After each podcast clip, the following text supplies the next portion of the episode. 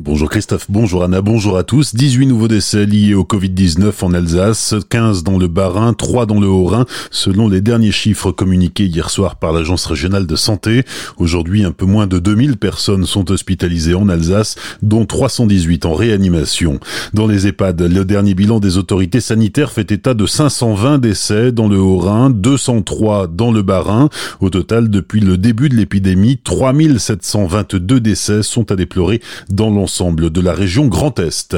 Basé à Strasbourg, le laboratoire Biocinex a commencé à plancher dès le mois de décembre sur un test sérologique pour le Covid-19.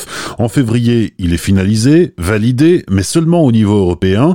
En France, ce n'est toujours pas le cas, si bien que l'Espagne et la Grèce en commandent, mais pas le gouvernement français. Ce sont ces tests qui ont été utilisés la semaine dernière par le conseil départemental du Haut-Rhin.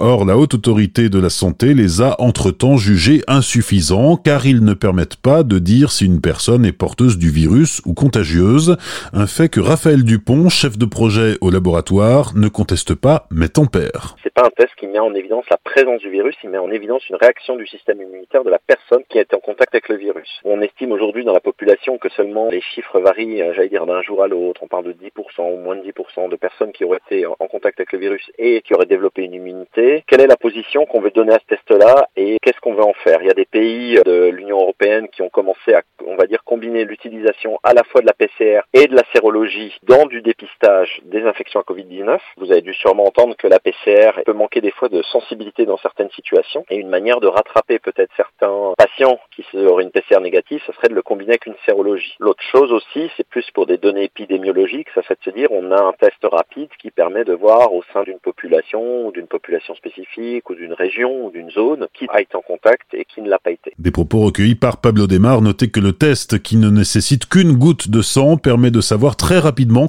et à des coûts très inférieurs à celui des tests PCR combien de personnes ont pu être en contact avec le virus?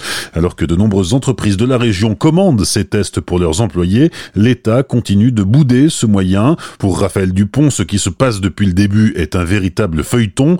Il espère tout de même un revirement de la part du gouvernement, bien que cela ne soit pas une nécessité pour le laboratoire qui reçoit déjà bon nombre de commandes. Le CNRS s'intéresse à la propagation du coronavirus dans le département du Haut-Rhin. Une étude vient d'être lancée auprès des évangéliques de la Porte ouverte chrétienne, présents au rassemblement fin février à Mulhouse.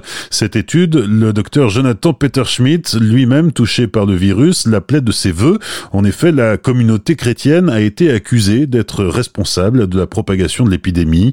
Les chercheurs vont s'attacher à analyser l'histoire du virus dans le département depuis le 1er janvier. Colmar Agglomération annonce l'acquisition des masques post-confinement pour les 118 000 habitants. Ce sont les communes qui vont assurer leur distribution. Un soutien inespéré pour les hôpitaux de Mulhouse et Strasbourg, très touchés par la situation dramatique que traverse sa région natale. Arsène Wenger a fait deux dons de 30 000 euros aux hôpitaux alsaciens. Strasbourgeois d'origine, l'ancien joueur puis entraîneur du Racing, aujourd'hui âgé de 70 ans, est confiné en Angleterre dans sa maison au nord de Londres. Les manifestations s'annulent en cascade. C'est à présent le Festival international de Colmar prévu début juillet qui est annulé. Les organisateurs parlent d'un report en juillet 2021. Même décision pour la fête des voisins prévue le 29 mai. Elle sera reportée au 18 septembre.